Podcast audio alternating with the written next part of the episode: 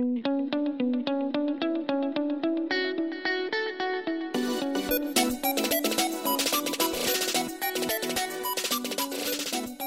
and welcome to the Keeper Cup podcast. I'm Chad Young, joined as always by Pete Ball.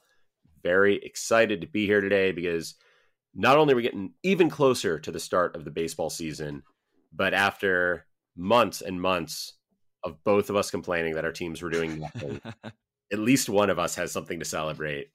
And that is because the Cleveland Guardians signed Bryan Shaw to a three league contract for reasons I can't. No, that's not what we're celebrating. it is the only move that Cleveland made.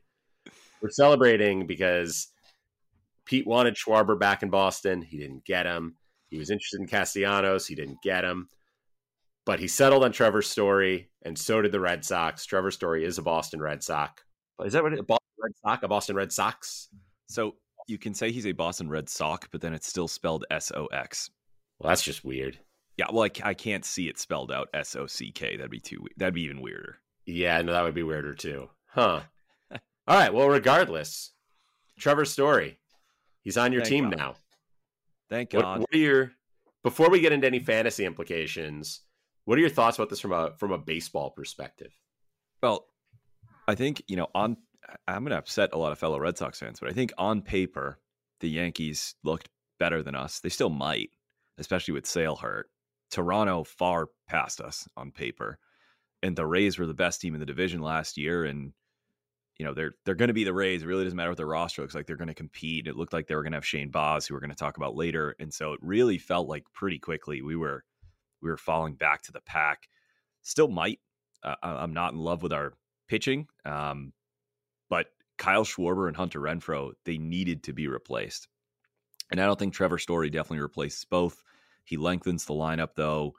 Um, you know, we're to dive into the fantasy implications in just a minute, but like this, this was potentially like a, a season saving move before the season even started. Uh, Three players at least Bogaerts, uh, Christian Vasquez, and Christian Arroyo, who's, mind you, Trevor Story took this guy's job.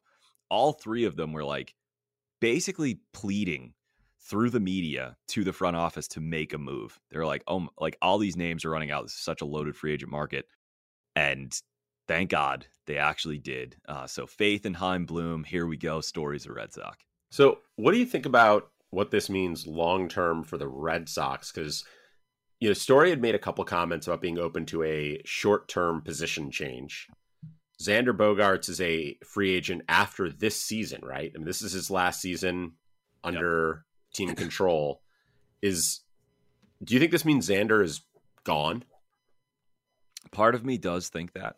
Um, unless Xander is so bad in the field again this year that maybe it's like a wake up call. You know, we talked about this when we were guests on on the wire, uh, and I don't know if that episode has dropped yet. I don't think it has, so I don't want to spoil too much. But talked about um, outs against average at shortstop out of the 36 qualifying shortstops. Didi Gregorius was far and away the worst, and who was in front of him? Uh, at 35 out of 36 was Xander Bogaerts. Now, all the stuff about Trevor Story's elbow, you know, who knows? I don't like to play doctor, you know that. Um, so long term, I, I think in Chaim Bloom's mind, I do believe this. Xander moves to third, Devers to DH, JD Martinez leaves, Trevor Story to shortstop. That's honestly what I think he wants. Maybe he would rather see Bogaerts try left field if Manny Ramirez can do it than an athlete like Xander Bogaerts can do it. Not saying that Manny Ramirez did it all that well, but he knew how to play the monster pretty well. I just, I don't, I do not think Xander Bogaerts is going to be the shortstop of the Boston Red Sox in 2023. So I'll say that much. Yeah, I think that makes sense. And I, you know, it was interesting. I was looking at outs above average, and Xander was in the second percentile last year, which is not great. Trevor Story was in the fourth percentile. Uh, Story was in the 38th percentile in 2020 and in the 99th percentile in 2019. Um, and then back in the ninth percentile in 2018. So I really don't know what to make of his history. However, uh, Xander is just always in single digits in the percentile there. So like it's very clear that that Xander Bogaerts is not a particularly good defensive shortstop. Uh, it is very clear that uh, I, I would say it's very clear that Story is better. I don't know that it's very clear that Story is good, but he's better. Um, and I would think there is you know some possible future with Dever, you know, upgrading third base by moving Xander over and upgrading shortstop by moving Story in, but you know it remains to be seen. Um, regardless, for this year, this is a great move. For the future, it it at the very least, I think it uh it future proofs the Red Sox a little bit, right? Because you can say like, oh, now this means Xander's gone, but like he might have been gone anyways. So now at least there's a there's a an heir in place to take over that position if he moves on. But we are as much as you'd like us to be, we are not a Red Sox podcast. so well, at least five minutes of it. But we should talk about the fantasy implications of Trevor Story leaving Coors. And, and I think, you know, this is one of those cases where like he we could say he left Coors, but like he left Coors three months ago, four months ago. We all knew it. Nobody thought he was going back. So you know, drafts this season, keeper leagues, dynasty leagues, any decisions that have been made have all been made on the assumption that he won't be back in Coors. So what we really know now is not that he's leaving Coors, but that he is going to Fenway. Um, and I'm curious what you think of Fenway as a fit for Trevor's Story. Yeah, I, I, think it's a great fit. I mean, Fenway is going to do to him what it does for most right-handed hitters, right? It's going to cut down maybe on the power a little bit, even though the expected homers by Statcast had him at 38 homers last year at Fenway Park. It's not quite as good as it would have been at Minute Maid or at Yankee Stadium. You know, some of the other teams that were rumored to get him, but not by much. Uh, if we get 38 homers out of Trevor Story, I, I think that would be a little bit of a surprise and kind of awesome. But I think he's going to abuse the Green Monster. Um, he's going to see a lot of fastballs because it's a good lineup. He's a guy who hits a lot of fly balls, gets under it, hits it. You look at the Statcast data; it doesn't look like he hits it all that hard. But if Fenway, you know, the the shape of the park because the wall's so close, I, I do think he's going to get a lot of doubles, a lot of triples at Fenway. Um, I think it saves his batting average, maybe makes his batting average a little bit higher than it otherwise would have been. I think he's, you know, Fenway's really good for BABIP. Um, so I think between all the fastballs he's going to see and the park itself, his average is probably going to be it's like a little bit of a net gain. Obviously, potentially the power could take a step back, leaving Coors, but um, it's one of the best possible places he could have ended up. Although towards the end, you look at all the teams that were in on him. I think it was going to be good, kind of no matter what. Yeah, I'm pulling up the Savant Park factors for right-handed hitters, and overall park factor for righties. Um, Fenway is the fourth best in baseball at 105. Coors, you know, is another planet at 119. It's just the way it is.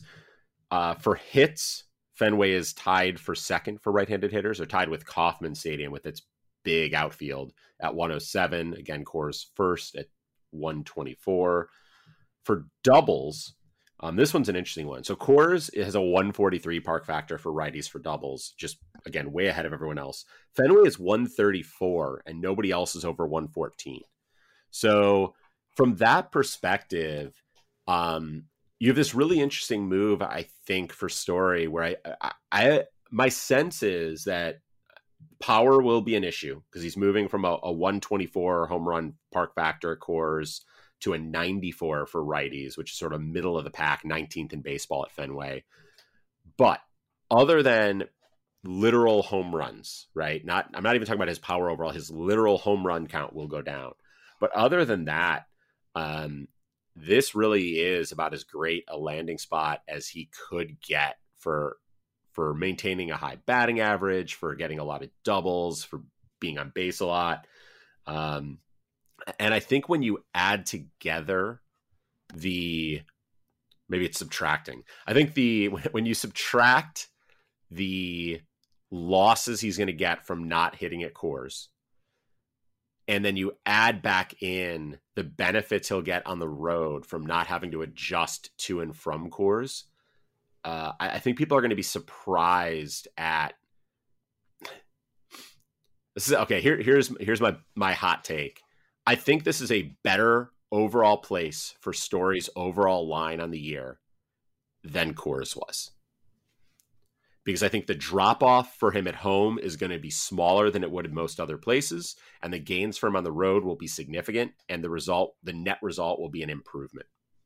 Definitely, and then you consider the lineup upgrade, which is just ridiculous. For sure. I mean, the Rockies have been atrocious the last few years, and you know the factors are what they are, but I do think Story has a chance to pretty much maintain his power just because of how fly ball driven as opposed to line drive driven he is. I mean, you'd rather see the line drives, right? It'd be better for batting average. He'd barrel the ball more. But I mean, this is a guy who's like a over 30% fly ball hitter. And if you're going to be able to hit home runs at Fenway, you, as a righty, you have to get it over the monster. It sounds obvious, right? You, you have to get it over the fence to hit a home run. But like, if you're more of a fly ball guy than a line drive guy, I think it's going to translate well, at least for your home run total. And it's going to have less of effect on your batting average than it otherwise would because, you know, there's, there's fly balls that could go off the wall as opposed to into gloves. So I do think he's a little bit of an exception to those factors and could still maintain high end power while also increasing his other statistics. Yeah, no, my what I find sort of interesting is so I, I had pulled up roster resource after this trade, curious to see what they were going to do with the lineup. And this is what roster resource has right now. And I don't know that I love it, and I'm curious for your take. They still have uh, Kike Hernandez leading off, Devers second, fine, Bogaerts third, Martinez fourth, Story hitting fifth, with then Verdugo, Dalbec, Vasquez, and JBJ hitting ninth. Um, you can have some conversations about the eighth and ninth spots of that lineup, but that's that's not what we're here to talk about today. Um, I'm curious, like, should Story be hitting fifth? I, I, I guess this is my real question. Like, is should Kike Hernandez be the leadoff hitter for this team if it pushes Story down to fifth, or should they be trying to pack Devers, Bogaerts, JD Martinez, and Trevor Story into those top four spots? Yeah, it's a great question. Um, believe it or not, so two different sources on Twitter. Um, one is I want to say it's just at Boston Strong, which sounds like just like a fan account. And for the most part, it is. But this guy usually almost always has like the inside scoop. Uh, he's saying that the Red Sox really favor him hitting sixth instead of fifth or leadoff. Um, and Chris Cotillo, who is six, like up? behind Verdugo.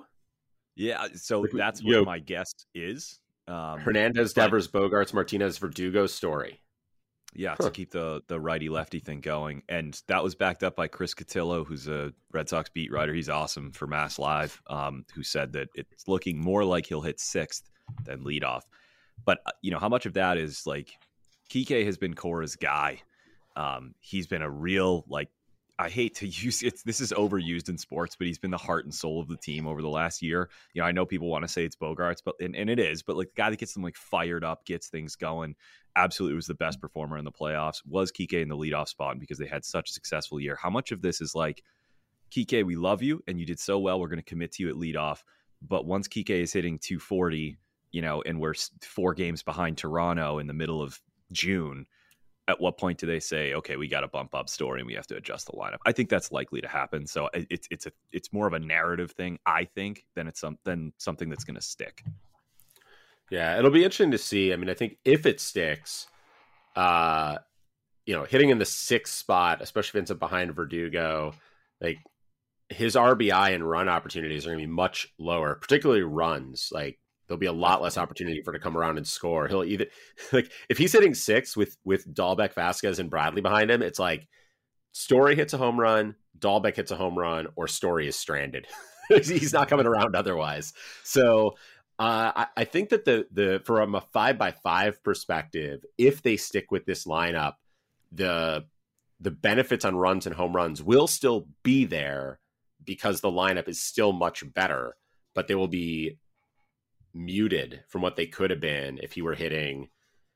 I don't even know. I mean, looking at this lineup, like if if Kike is not the leadoff hitter, is Story the next best bet as a leadoff hitter?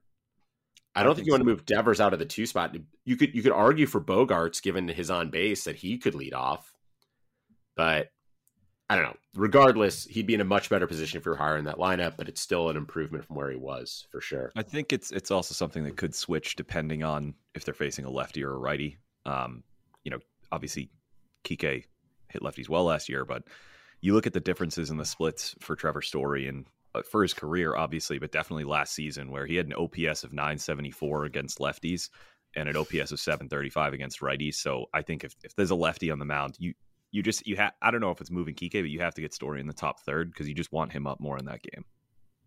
Yeah, that makes a ton of sense. Um, looking at keeper leagues and, and sort of future value, I already made my comment that I don't think that like I think this is actually a good move for Story, and so this this doesn't decrease my interest in him long term. Doesn't really change that. Um, is there is there any long term impact here on Story or on anyone else for that matter?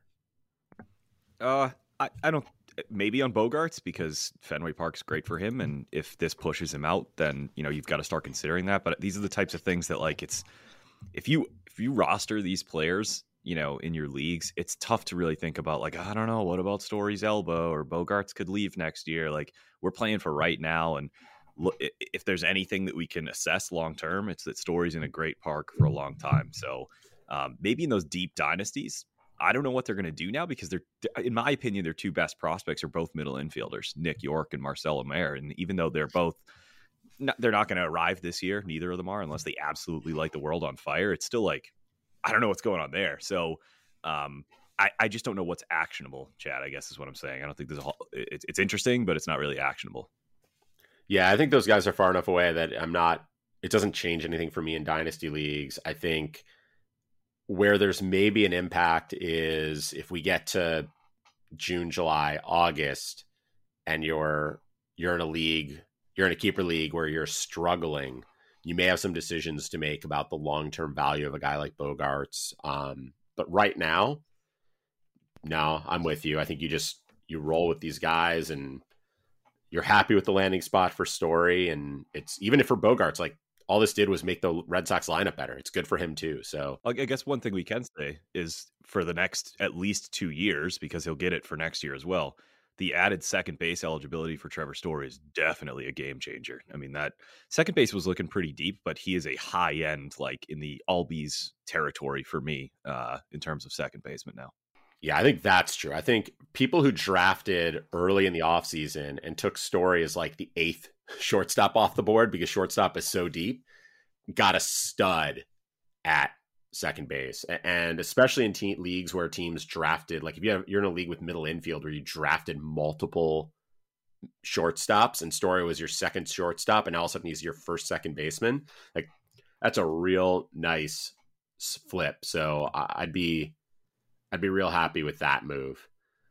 Let's jump to another signing that happened recently um, where the landing spot maybe isn't as good. And that is Jorge Soler signed in Miami, um, which is, I, I think, super fun for Miami. Um, like, it's you know I like seeing teams that you don't expect to make moves making moves, and so that part is really good. You know, we talked last week about how like almost every free agent has landed somewhere you wouldn't have guessed. That that definitely counts. What do you think of Soler in Miami from a from our perspective.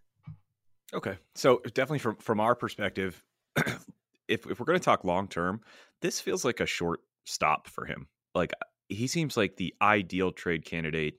It's a reasonable contract. No team at the deadline is going to be like, oh, can we can we afford to bring on Jorge Soler's contract? He's a proven playoff performer, and that matters to teams at the trade deadline. I'm sorry, that's true.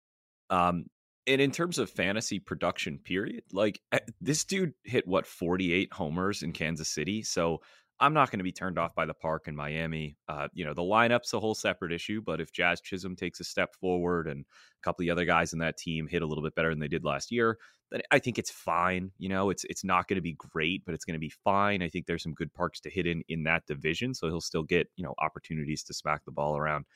I I don't maybe I knock down Soler a couple spots in my rankings, but not enough for it to really matter because he's at a point, he goes at a point in drafts where I'm looking at what my team needs.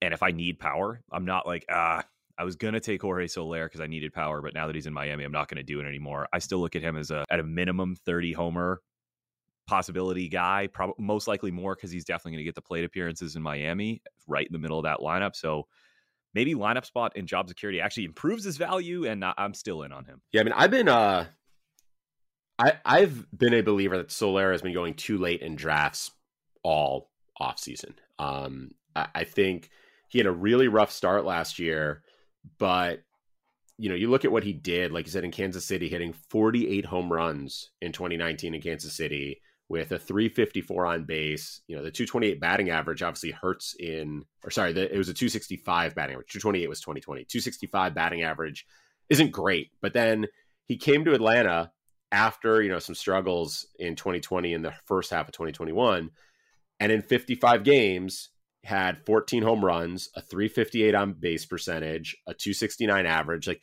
he sort of established that as what he's capable of. And I don't know, like I look at the projections for him and like, you know, Steamer has him at 32 home runs, 331 on base, 237 average. ATC 30 home runs, 238, 332 on base percentage. I, I think all of this is low. Like I think he's much more of a bet for like 35 home runs and a 350 on base percentage and a 260 batting average than he is that stuff. And I'm totally with you on the park. I, I, like, there are there are not a lot of parks that would have been a worse landing spot, but this guy crushed at Kauffman Stadium, which has the worst park factor for home runs for right-handed hitters in all of baseball. Um, and so from that perspective, like loanDepot Park is the 22nd best. Like it's, you know, one of the bottom 10, it is still so much better than Kauffman. So uh, he's more than capable of handling a big park. He hits the ball real, real hard. If I go look at the those uh, Statcast, you know, what would he expected home runs by park? His expected home runs in loanDepot Park. Where did it? Oh, there it is. 36. So yeah, are there parks that have been better? Sure. They have, you know, 42 with the White Sox, 42 with Houston, 42 with Philly, 47 with the Cubs. He, he apparently would love hitting at Wrigley. But 36, I'm not, I'm not, I've no, I've no concerns there. So I, I think if anything, what this does for me is I'm, I'm hopeful that in some of my leagues, people are going to be like, ooh, that's not a great power park. He's been sort of up and down, and they'll be out, and I can be in because I want to yeah. be in.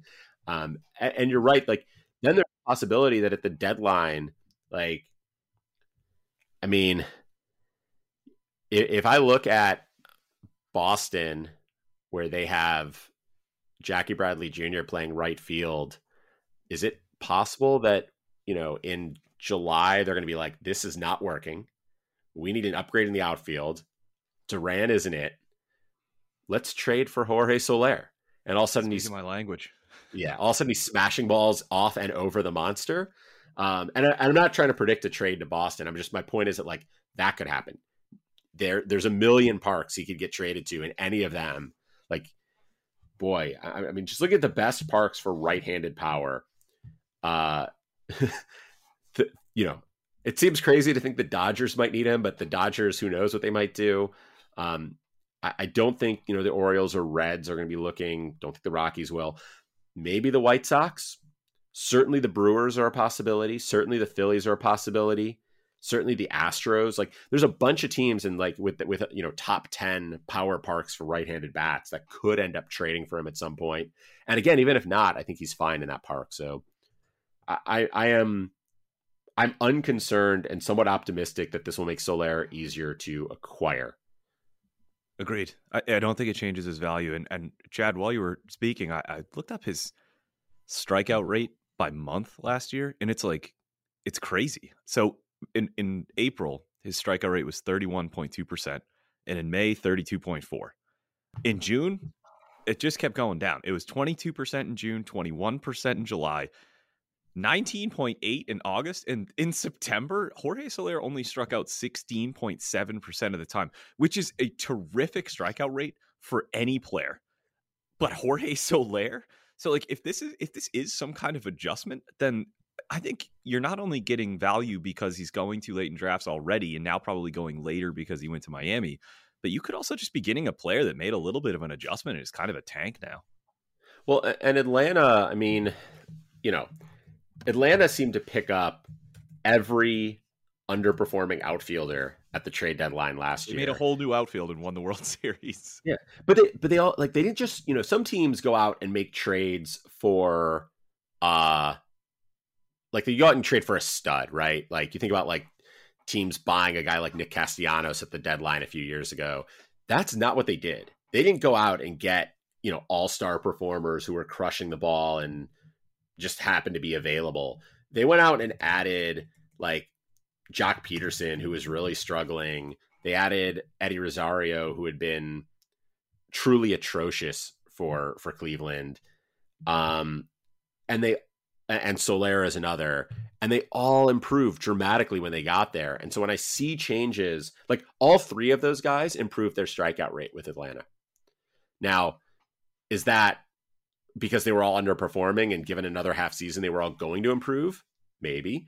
Is it just, you know, three things that happen to happen and don't mean anything? Maybe.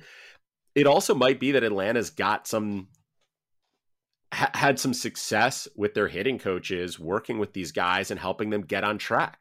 And if that's the case, then you have real reason to believe some of these changes might stick.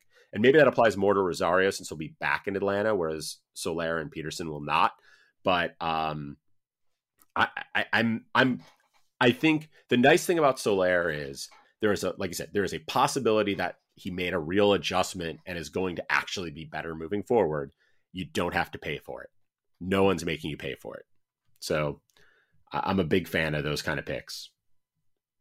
So let's uh let's jump to another outfielder landing in a new spot. And unlike Soler, I think this guy landed in a park that uh you couldn't have asked for a better landing spot for him. That's Tommy Pham landing in Cincinnati. Great American Ballpark is just a wonderfully pleasant place for, for guys to hit. Uh, it's a weird team. I don't really know what they're doing. They're they're getting rid of guys. They're adding guys. They've I feel like they're sort of running in place while make, maybe making themselves a little bit worse while saving a little bit of money. Um, but I, I, think Pham was a smart signing for them. Uh, I love it. I Statcast right now has him hitting sixth, but I imagine against lefties he'll be in the top third of the lineup. I don't know that for sure. I'm I'm just guessing, but um, you're right. I mean, at the end of the day, best possible ballpark. You look at the Statcast data; he's he can still play. Um, and Tommy Pham has been consistently throughout his career one of the more quiet, awesome fantasy performers. It steals bases, hits for power. You put him in that tiny ballpark. I like it, and kind of like Soler. And and in this case, it maybe wouldn't be a good thing. He kind of also feels like a let's sign somebody. If they perform well, we can move them at the deadline for pieces. Because I still completely view Cincinnati as a rebuilding team. And I wouldn't be surprised if they move Luis Castillo before the season starts. They move Tyler Mahle before the season starts. So it is inconsistent with their plan. I mean, you got to feel the team, but this does kind of feel like a hey, this guy's cheap. The market is kind of giving him to us. Let's bring him in, hope he performs, and we can move him for a prospect at the deadline. It feels weird saying that for two straight players. It almost sounds like a cop out, like, oh, older player signs with bad team, they must trade him. But it happens. And I, I think it's a, if it is what they're doing, I think it's kind of smart. Yeah, I think it's more likely here than it is with Miami. I think Miami is trying to build something around some of the young guys they've got coming up, and and I think they're you know Soler has opt outs the next couple of years, but I think they're hoping that he's he's a guy they can they can build around. I think if things go sideways, which it very well might, he could be gone. Pham, I mean, there's a mutual option, so he could be back, but like it's a one year, seven point five million dollar deal for a team that does not appear to be trying to compete. This just it just sounds like they're buying a prospect, right? I mean, that's what it sounds like they're doing. They're they're buying a prospect um, by signing him now with the intention of trading him later. Uh, who knows if that's how this will play out? You know, we'll see. But I like this could even be a situation where they told him that. Look, we're going to bring you in. We'll get you, you know, you haven't you haven't found a deal. Here's a deal that we think works. There's a good chance we're going to trade you, but we're going to like if we do, we're going to get you to a contender, and you're going to find yourself in a, a team competing for the postseason in August. Like that may have been really appealing to him. Uh, we'll see. Um, but I, you know, from a fantasy perspective, yeah, this is this is great for him. Uh, I like, I, I, you know, again, from a home run park factor for right handed hitters, Great American is number three in baseball behind Dodger Stadium and Oriole Park at Camden Yards.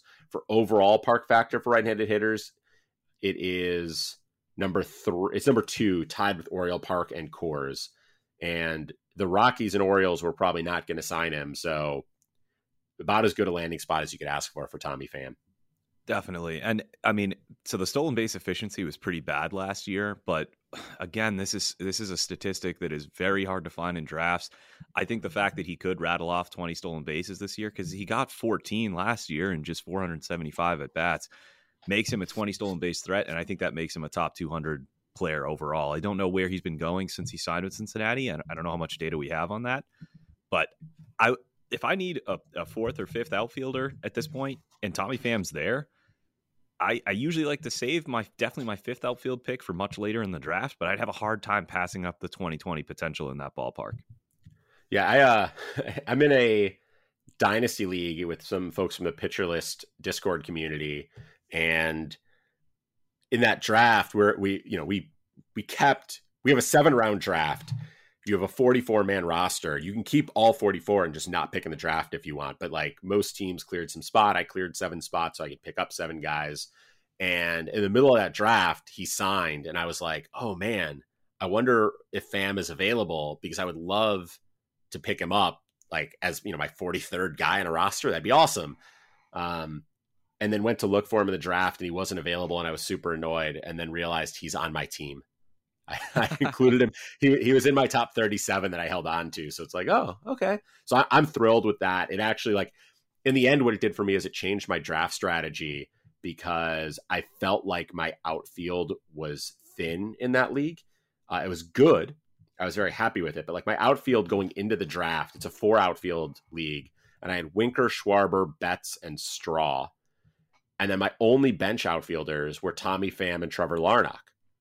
Um, then I've got some guys like I have like Jeff McNeil who has outfield eligibility. I've got Bryant as my third baseman. He has outfield eligibility. So I have some I have some flex to move guys around. But those are my only bench outfielders. And I was thinking I was going to have to draft like Eddie Rosario.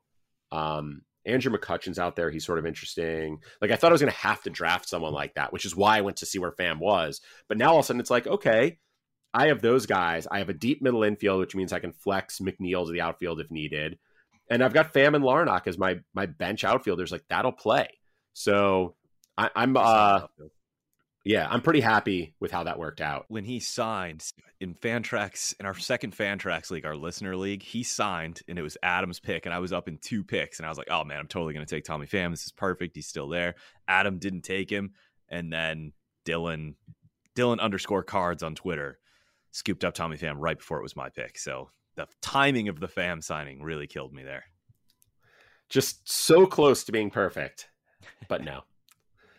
so with that, let's take a quick break. And when we come back, we're gonna we're gonna stay in Cincinnati and talk about some less positive news.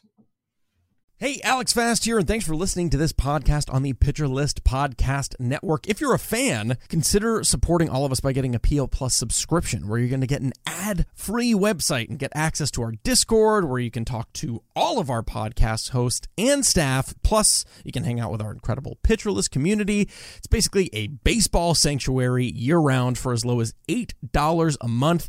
You can sign up at pitcherlist.com backslash plus, and you're going to get your first month free with promo code podcast. Also, don't forget to check out everything else we do as well from YouTube videos, live streams, newsletters, off-season articles, TikToks, breakdowns, over 15 baseball podcasts on our network. We can't stop talking about baseball even during the off-season. So sign up for PL Plus today at pitcherlist.com backslash plus and use promo code podcast to get your first month free. All right. Thanks for listening. Let's get back to the show welcome back. Uh, like I said, we're going to stay in Cincinnati. You mentioned the possibility that the Reds could trade Luis Castillo. There is a, a hitch in that plan, which is that a couple days ago we learned that Luis Castillo will not be the opening day pitcher and may not be available the first time through the rotation. He's got a what's described as a right shoulder issue. Uh, but I'm looking at an article on MLB.com by Mark Sheldon. Um, yeah, right shoulder issue. Castillo said, I feel a little bit of soreness in my shoulder once we got into training and when I got here. We're just working on it to get it better and to be ready for the rest of the season. Um, he was throwing from distance, like doing a long toss. So he's not, you know, D- David Bell, the Reds manager. I was I was just like paraphrasing him, but the actual quote is he's actually throwing distance today, like throwing long toss, so he's fine he got here late and they had a little bit of sore shoulder that skipped a day or two. We're still trying to build him back into a bullpen session. He's obviously a little bit delayed. So that quote is sort of all over the place. It's like he's doing long toss, he's fine, but also he wasn't throwing for a couple days and he's got a shoulder issue. Look, it doesn't sound serious to me, but you know, pitcher and shoulder are not. I don't want to ever hear those words in the same sentence. Definitely not. I think in this specific situation, looking, I was actually reading that same article uh, that you were referencing on MLB.com. I I think I'm going to take the discount on him, to be honest, because keep in mind, and, and this is you know, this is a narrative that everybody talks about. Everybody knows about it by now. But Luis Castillo struggles in the cold weather, so if he misses his first two starts, those two starts might have been complete duds anyway. Um, get him right, get him fresh, and and like to me, if the Reds even had an inkling that this could be a problem, they would just shut him down and be like, "Yeah, we will take a look in a month or whatever the case may be," because he's their most prized trade chip. And this is again, this is a rebuilding team. They don't go away and trade Winker and Suarez and everyone else unless they're rebuilding. So they understand how important he is. Now, it's also important that they can show he can perform if they want to get anything for him. But I don't think they're thinking along those lines. I think it's just he he it's exactly what it said. He came late, started throwing, shoulder hurt. He even says himself later in the article, Bell said that well, Bell's quoting Castillo saying, I feel great. It's just a sore shoulder. Um, it, it's the age of news and information, right? Where we hear this and we're like, oh God, what's happening? But, you know, 20 years ago, we never would have even known this was a thing and he would have had a fine season and everybody would have moved on with their lives. But um, if there is a discount in drafts, I'm interested uh, now because I, I, really wasn't before. I'm not a huge Castillo guy, you know, high WHIP, all that stuff. If he ends up in Yankee Stadium or something like that, it could get a, a little bit uglier. But if you're telling me he goes from, uh, I don't know where he's going now, eighth round in 12 team drafts, maybe a little earlier, and now he's moved down a couple rounds, I'll, I'll be interested at that point if he's my third starter. Yeah, so I just pulled up in uh, NFBC from March 1st through March 21st. This story broke on the 22nd. So from March 1st to March 21st, he was going just outside the top 100 at 101.4 was his ADP. If I look then from March, let's skip the 22nd because I don't know when in the day that broke, and just say from the 23rd until today, which mind you is only it's 28 drafts, so it's a relatively small sample. He's now going 143.7. So he dropped three and a half rounds, almost four rounds. And I, you know, I think there's probably a spot in between there that that I feel good about. And I'll say like I, I'm feeling this way about a handful of pitchers right now, especially in head-to-head leagues. Um, I, I'm in the middle of a this is a redraft. I'm in the middle of the Pitcher List staff league draft, and Chris Sale just dropped to the 13th round. It's a head to head league. And like, I'm not sure how much I discount Sale's value in that format. Uh, he got picked up by Scott Chu. If, if Scott hadn't picked him, I would have going I was going to take him on my next pick. As you know, I pushed down pitching. And so I wasn't really going on pitching. And I ended up choosing Framber Valdez over Chris Sale with my last pick. And I, I'm sort of fine with that. But another pitcher who's in sort of a similar boat, who I I think I'm not discounting too much, but I'm curious if you are, is Shane Baz. So Shane Baz had arthroscopic surgery on his elbow, his pitching elbow, to clean up some loose bodies. Um, I don't know if it's like bone chips. I don't know what that is, but they they took some loose bodies out of his elbow. They're gone now. That's great. He's going to be shut down for two to three weeks. I've seen some mentions of him being ready to rejoin the rotation sometime in May, um, probably late May, because if you figure two to three weeks puts you at mid April before he's really throwing it all again, give him a month to work back up. They're going to go easy on him. Um, but I don't know if he's ready in May. I- I'm not sure this changes his value much for me, given I didn't expect him to throw 200 innings anyways.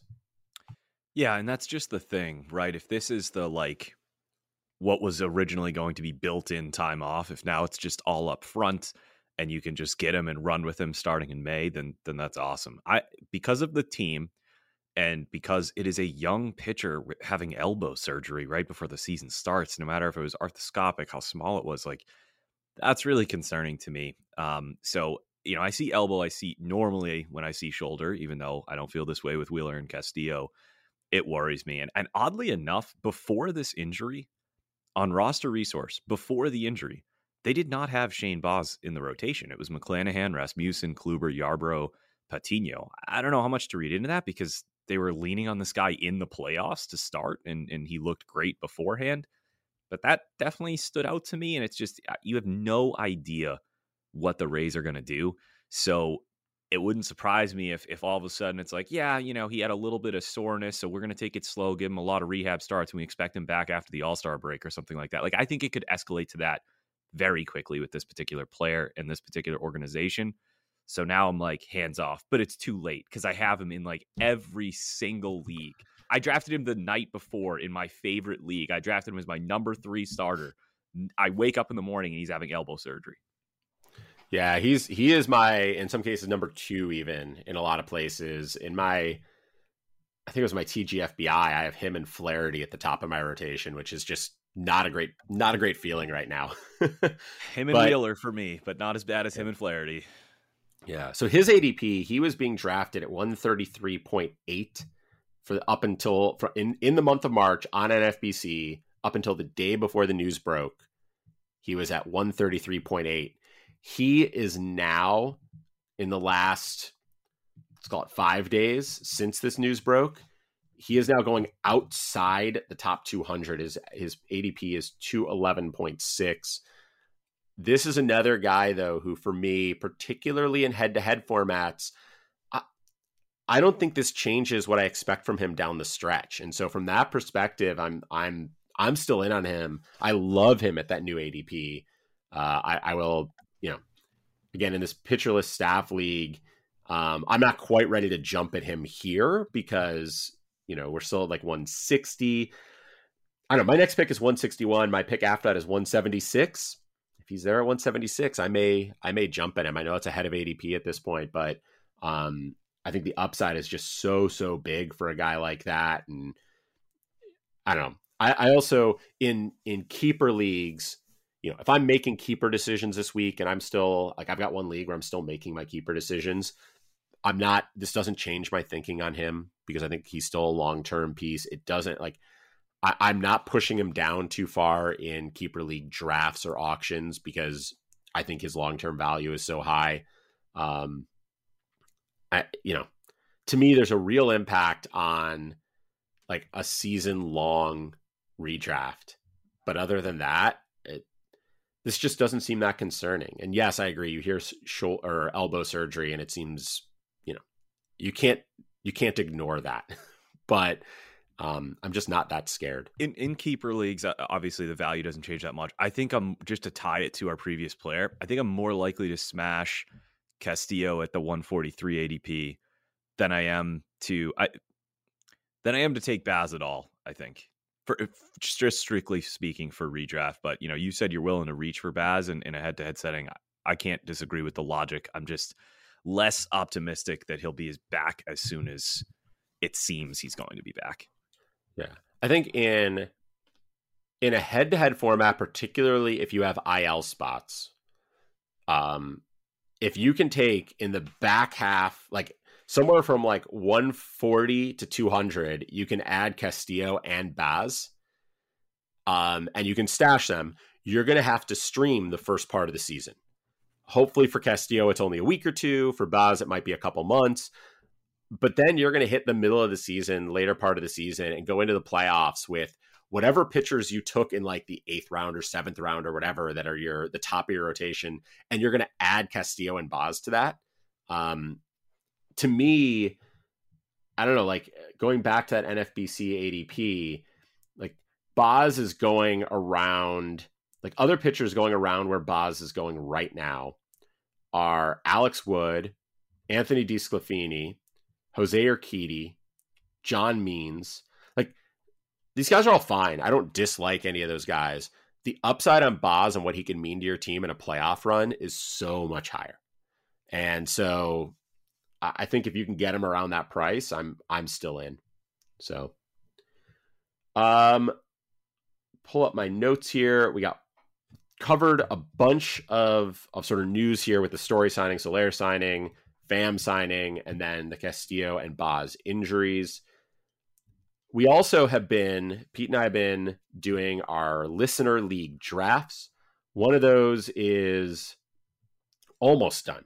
Uh, we the head to head league we we ran into a snafu with I think the way I set it up on Fantrax, and it it didn't want to let us do the minor league portion of our draft. So we are still finishing up the minor league portion of the draft there. So we don't want to talk too much about that. But the other league, which is our Roto League, it is a um what is it? It is Roto with OBP and innings pitched instead of average and wins.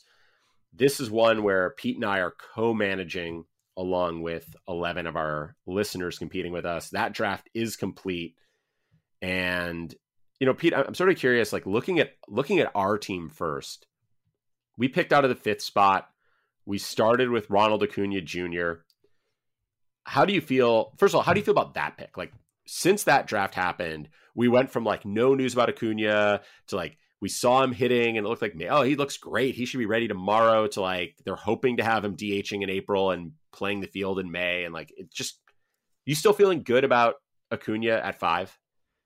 Uh, uh, well, no. I think if, if we redid it, I don't think there's any chance we would take him that high just because it is roto instead of head to head. If it's head to head, to be honest, I'd still be so tempted just because he's such an amazing player. And, you know, I, I trust you and I's ability to stay afloat until he would return. Um, but in in Roto, now I would I would have probably, you know, I see Vlad Jr. there. Um, I know he's not going to get you any stolen bases, but to have gone seventh, um, I think I, I would have probably been more in on Vlad, Bryce, or Bo Bichette at that point. Yeah, actually, we would have had an interesting debate because I still think if Acuna is really back as a DH by the end of April, I still want him over those guys. Because like if Acuna were fully healthy, right? If he were you know, if two months ago they had been like, he's running the bases, he's fielding the ball, he looks great, he's going to be, you know, by the time spring training starts, he'll be a full go.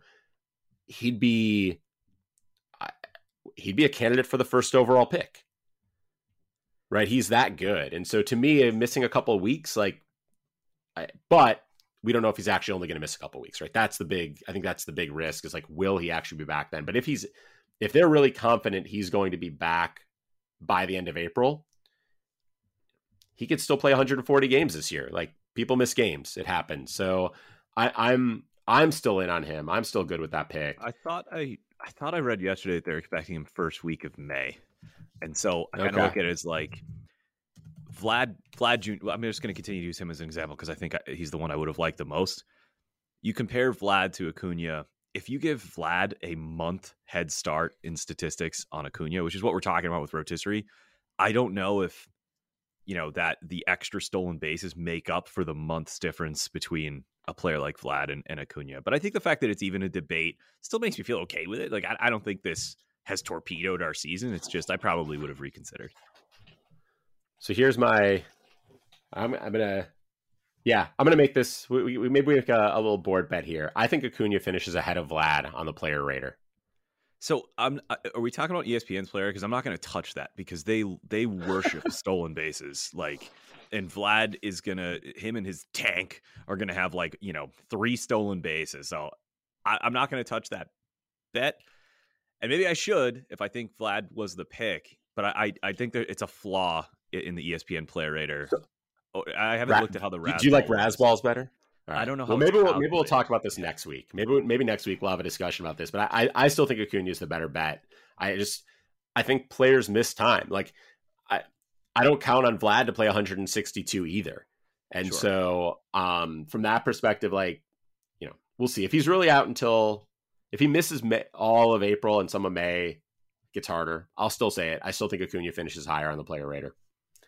Um, any looking l- later in that draft, any picks that we made out of that fifth spot that you see somebody who went later that you're like, man, I don't know if I would have made that pick in retrospect. Uh, I I liked our picks to be honest. I mean, obviously because we're we're so soon after it. Um, it was definitely a different approach. You know, it was a different approach for me as it relates to starting pitchers. Um, I I thought we were getting good value on Jack Flaherty, and I, am not. I, I'm normally not a big Jack Flaherty fan, but I looked at the other mm-hmm. names. You know, Rogers. I think there were at the time. I was like, all right, there's a decent amount of risk there. Not a lot of innings pitched. Morton in a keeper, less interesting. McClanahan then went. I just, I guess I thought Flaherty was a fine pick there. Obviously, that blew up in our face. And then our next starting pitcher, of course, was Shane Baz. I feel like it's easy to pick on those because they're starting pitchers who are now hurt. We didn't know it at the time. So, of course, those look like bad picks. But honestly, looking back at it, like I feel pretty good about it. I, I thought Oneil Cruz, I guess that's the one we can hone in on. I thought he was going to start the season with the Pirates. I don't know why I thought that. It's the Pirates. Um, and so taking him in the 12th round, even in a keeper, because there's a cost attached, I don't know if he's going to be a keeper for us now. He's going to have to be called up really soon and really perform um, to be to be worth a 10th round pick next year. So maybe that's the one that kind of sticks out to me. But I still love the talent, so it's hard for me to be too hard on that pick. Yeah, I, I think Cruz is uh, symptomatic of of something we did throughout the draft, which is I think we pushed up youth a little too much, and it's like we took Wander Franco in the third, which in an OBP league, I I get why we would do that, but that puts a first round keeper price on him, which means he's probably not a keeper. It's possible, right? It is entirely possible in an OBP league. Yeah, but it's it, it's uh it's a tough bet to make, right? He has to be pretty great. And if he's not a keeper, then we took him as the fourth shortstop off the board. Um, Tatis, Trea Turner, Bo Bichette, and then we took Wander. Xander went next.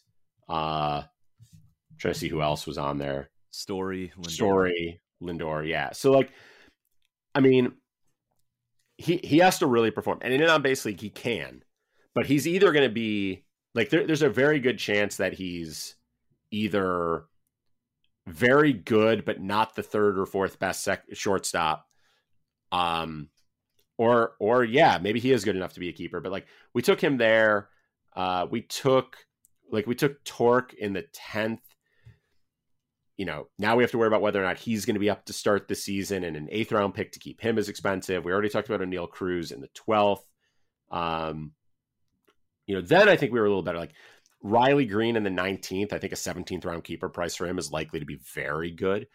But you run into a little bit of a challenge where we don't have super deep benches in this league.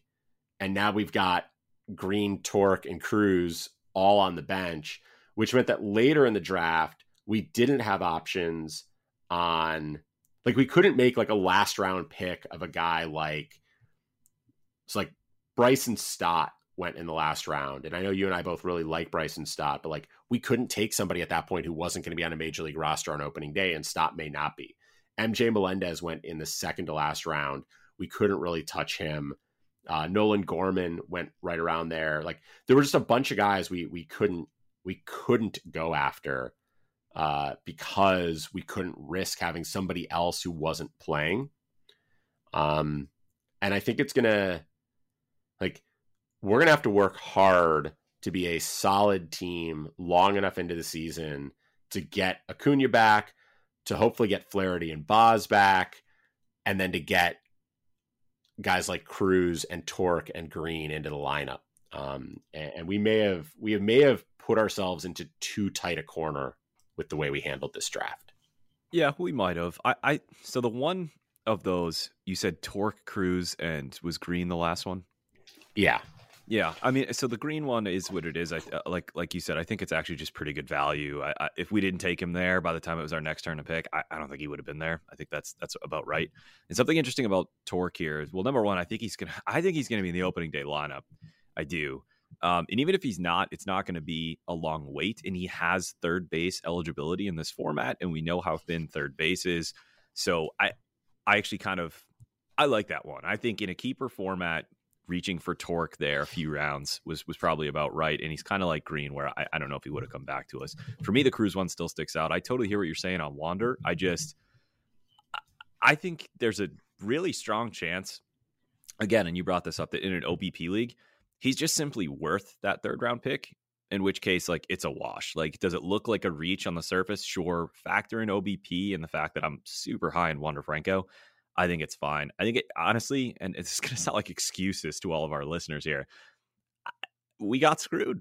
Jack Flaherty and Shane Baz, when we drafted, they were both healthy, and now neither of them are, and that is going to be just devastating. Our ace is like Joe Ryan, and uh, you know how I operate, Chad. That is killing me right now.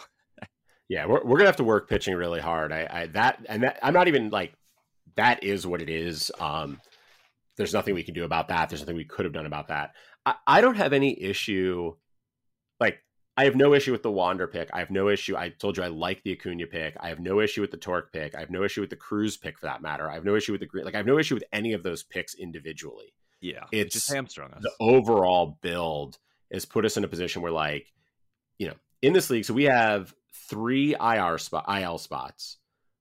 We took Tyler Glasnow late, which by the way I love. I have no issue with that either. But again, he's a keeper. That's one already. Put it on the board. Yes, for sure that's an IR spot. Baz and Flaherty are each going to need IR spots. so that's it. That's our IR. It's full. Um, we then have to replace Baz and Flaherty, although maybe we don't. Maybe for at least a couple weeks, we just roll with the five starters and three relievers we've got. Um, like, I, because we have no offensive bench. Like if Tork, Cruz, and Greene are all in the minors to start the season, that's it. That is our entire bench for our offense. And there's nowhere to stash them. Um, Acuna, we can't even put Acuna in an IL spot because of all of our injured pitchers. So we're, we're right now like one of those IL spots has to be used to get another bat because we literally don't have a full lineup right now because of Acuna. Um, hopefully Tork bails us out, right? If if Tork is on the opening day lineup, then he moves to our corner infield spot. Alex Kirilloff replaces Acuna in the outfield, and okay, that's that's that's manageable.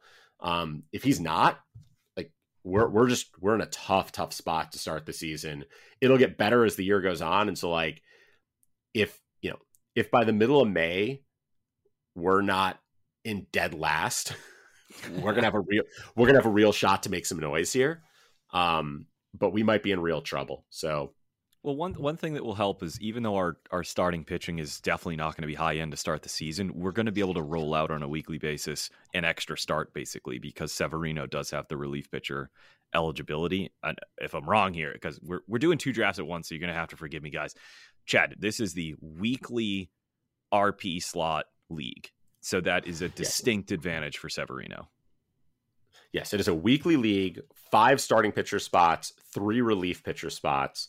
Um, we will have to make a decision week to week on do we want six starters by adding Severino, which I think in an innings pitched league, the answer is yes, you want a six starter. Or do we need a third reliever because we're trying to catch up in saves or something like that?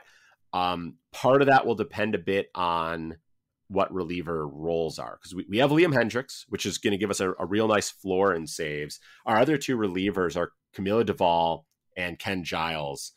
Um, either one of those guys, I think Doval is likely to be the closer, and I haven't yeah. seen anything that suggests he's not. Um, should go double check. We, we should look into that and make sure.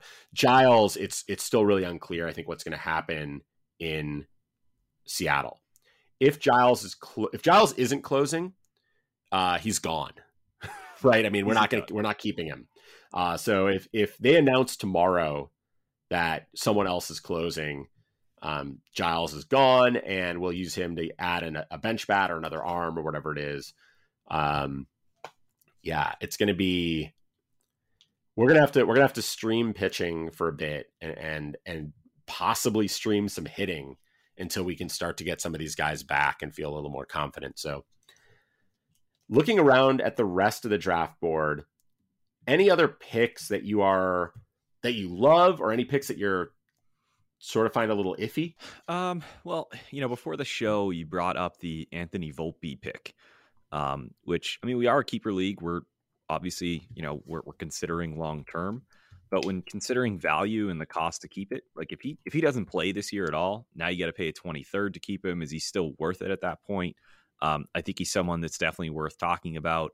And then you know, I love all three of these players, and this is more of a strategy thing. It doesn't have to do with the players because I th- I think getting Teoscar Hernandez in the fourth round is good value, but three straight outfielders in the second through fourth round uh, for one of one of the teams was Kyle Tucker, Eloy Jimenez, Teoscar Hernandez. Again, I like all three players, but now you're kind of limiting later in the draft, like you and I did, to be fair, what you can do because most of the most of this a lot of the sleepers sleeper hitters late in drafts are outfielders. Um, and so you, filling up one of the deepest spots that quickly, I just if I can avoid it, I'd like to avoid it. So it's it's funny you mentioned the outfielders. In uh in the staff league, the Pitcher List staff league I'm in, uh, Miles Nelson's been giving me a hard time because um, I took I was picking out of the eighth slot, and I took Mookie Betts. Now it's a Yahoo league, and Mookie is a second baseman, so I am thrilled with Mookie in the eighth Great slot.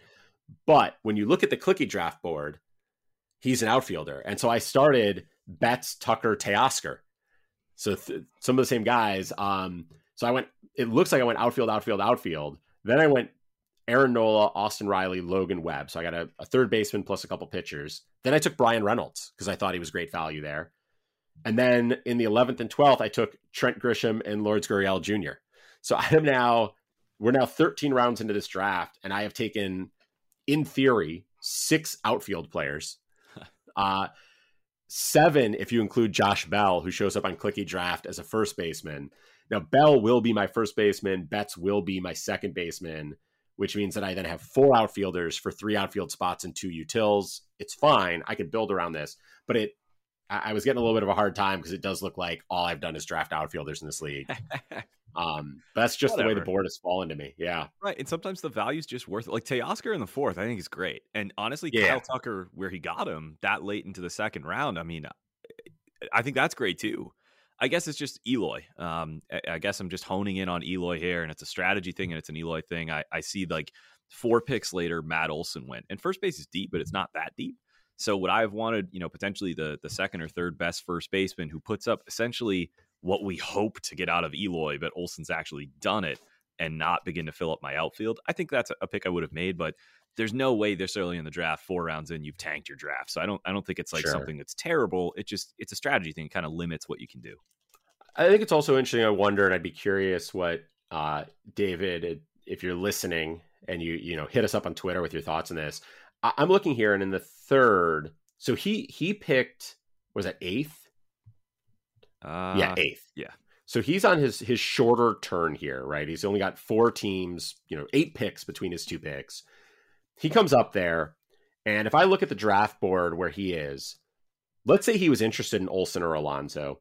Let's say he was interested in you know he already had Bichette, so he's not looking at a shortstop there. Maybe he's interested in a starting pitcher if I'm him and I'm looking at like, I've already done Bichette and Tucker. I'm not sure Mullins or Starling Marte, who are the next two outfielders that went after Eloy, are guys I'm super interested in. If I prefer Eloy to Teoscar, I can see taking him and thinking there will either be a starting pitcher or one of those two first basemen who's there for me in the fourth. And then you land in the fourth and Teoscar's still on the board, and it's like, okay, well, this isn't how I would have drawn it up, but fine. Like, you, you know, force me to take Teoscar Hernandez, I'll do it. Um, and so I, I agree. I think it's sort of a weird strategy. My my guess is, in retrospect, it's easy to look at this and be like, oh, had he taken Olson, then even if you know even if whoever uh, whoever took Olson takes Alonso and whoever took Alonso ends up taking Eloy or something like that, like Eloy or Teoscar still would have likely been there for his next pick. There was no way for him to know that at the time. So. I can sort of see that. I think the the Volpe pick is more concerning to me just because I think um, it's not that he won't be worth a 23rd next year. I mean, I think you look at like, you know, you look at where guys like where we took Tork, look at where you know, a guy like Oneil Cruz went. Um, there were a lot, there were plenty of prospects that like, it certainly feels like those guys. I mean, we took we took Riley Greene in the where did we take Greene? No, I can't find him. We took him in the 19th. Yeah. There is no reason to think that at this time next year, Volpe isn't as valuable as Riley Greene. It's a great. However, Volpe, like he could struggle in the high minors. Like we don't know. Like there, there's there's more risk there than there is to a guy. Like the the natural path for him if he progresses the way we'd expect, is that he will be well worth keeping with a 23rd round pick. But even if he's worth keeping with a 23rd round pick, you you're stashing him the entire season. You're taking on a lot of that risk. I I, I sort of think I would rather take like I would rather reach for him in the 14th round next year than pay two years of of draft capital for him, which is basically what you're going to do now. But he also could move fast and you know be the Yankees shortstop in like a month. So who knows what's going to happen with him? They they don't have like there really isn't a whole lot. Like they they have a I don't know. They have a a deep middle infield, but it is not a it's not a particularly impressive middle infield. um like I so I, I think he could um he could move up. He could. Well, there, so there's no shortage of pressure in New York if they're underperforming Sure. and this kid's crushing it. I I do think I'd be surprised if he's up and and you know I'm big on on DJ LeMahieu, but you, you can't rule it out. And I think you make a good point. Like if we pushed up prospects as much as we did, this time next year he will be worth a 23rd. But I agree with you 100%. That means he's just taking up a roster spot all year for you. Um and then and then you're going to have to pay another keeper uh, keeper price to keep him. Um so I'm with you on that. I just took him in our so you you brought it up earlier. Our keeper cut listener league too. Our minor league draft is happening. Noelvi Marte went first. Triston Casas a second. Little bit of a surprise there. Jack Leiter went third, and I just took Anthony Volpe fourth. Uh, so I'm not down on him. I just I agree with you. The roster spot all year is going to kind of be a pain in the neck if uh, if he has to deal with some injuries too. Yeah, and it is one of the differences between the two leagues, and it's it's this is a, a really good sort of know your league situation where um, in le- listener league two we have a minor league portion of the draft and we have a minor league portion of the roster, and so nobody reached for a guy like Casas, nobody reached for a guy like Marte or Volpe because you can wait and stash them, and it allows you like it it it not only allows you, it forces you to be more present day focused with your active roster because other people are going to and that means if you want to compete you got to have the the depth to do it. Um so it is you know it's a different league with a different structure and so different things happen and i'm i, I get the volpe pick it's not the pick i would have made but I, I do think that's gonna it's gonna be a challenge. Whereas like that same team took Brennen Davis in the 26th round. I would have rather taken Davis in the 25th and let Volpe go. Uh, because Davis at least should be up this year and, and, and have an opportunity to, to have a real impact. So, um, yeah, I think that's. I'm trying to see if there's any other any other picks or anything else that really stands out to me. Um, but I don't know anything that anything that you look at. You're like, yeah, this is an interesting one. There's some really fun late round picks, like you know, 25th round LaMonte Wade Jr. I really like. 26th round Nick Senzel. I think you know we, we've we've talked about him in the past. I'm sure we'll talk about him more in the future. Um, I, I've talked before about I really like Carson Kelly. Carson Kelly went in the 27th round, and in th- this league is the one catcher league, right? Is it the one? Yeah, it is the one catcher league. So like to go out in the 27th round, that team didn't draft a catcher until the 27th round and ended up with Carson Kelly. Like that's that's pretty solid. That's a Shoopy is the name of the the manager who drafted it, at least his Twitter name. Um, yeah, I don't, I Some- don't know some- if that's his real name. it's probably not his real name. I don't know. Yeah, uh, so yeah, there, there's some good picks here, some fun stuff. Um, One that I like from us, Chad, is is your boy because since we've picked Alejandro Kirk, it, they dealt Randal Grichuk, and there's rumors circling that Alejandro Kirk might actually be the everyday DH. Which, if we just got someone with his profile, his ability, his upside, who's going to be the everyday DH with catcher eligibility for an awesome offensive team, I think that's a great pick. And I do like uh, Josh Lowe in the very last round. I think he's obviously going to get major league experience this year, and I could see him being a smash at a 23rd round pick or whatever it's going to be to keep. Yeah. Kirk is sort of an interesting one because we, after taking Kirk, wanted to hedge, which makes sense because there is some risk that Kirk just doesn't really have much of a job. Um, like you said, less so now than maybe there was a, a few days, you know, when we drafted. But, and so we came back in the 25th round and took Gary Sanchez. And so now we've got these two like catcher eligible, maybe DHs. Who knows what they're going to do? Um, a lot of upside. And yeah, but but unless things change, we're starting both of them. We're going to be the only team out there starting two catchers in a one catcher league. Yeah, it's probably not what you want. No, but I don't think we have a choice. So we'll have to see. Um, I think we've gone through enough here. I think we've covered quite a bit. Thank you for listening. Uh, remember to follow us on Twitter at Keep or Cut. You can find Pete at Pete B Baseball and find me at Chad Young. Wherever you're listening to this podcast, subscribe, leave us ratings and reviews. It really helps us to sort of reach out and get more listeners and and continue to grow the show. Uh, so we appreciate those of you who have done that and ask those of you who haven't to do it if you got time. Thanks for listening, and we will talk to you next week.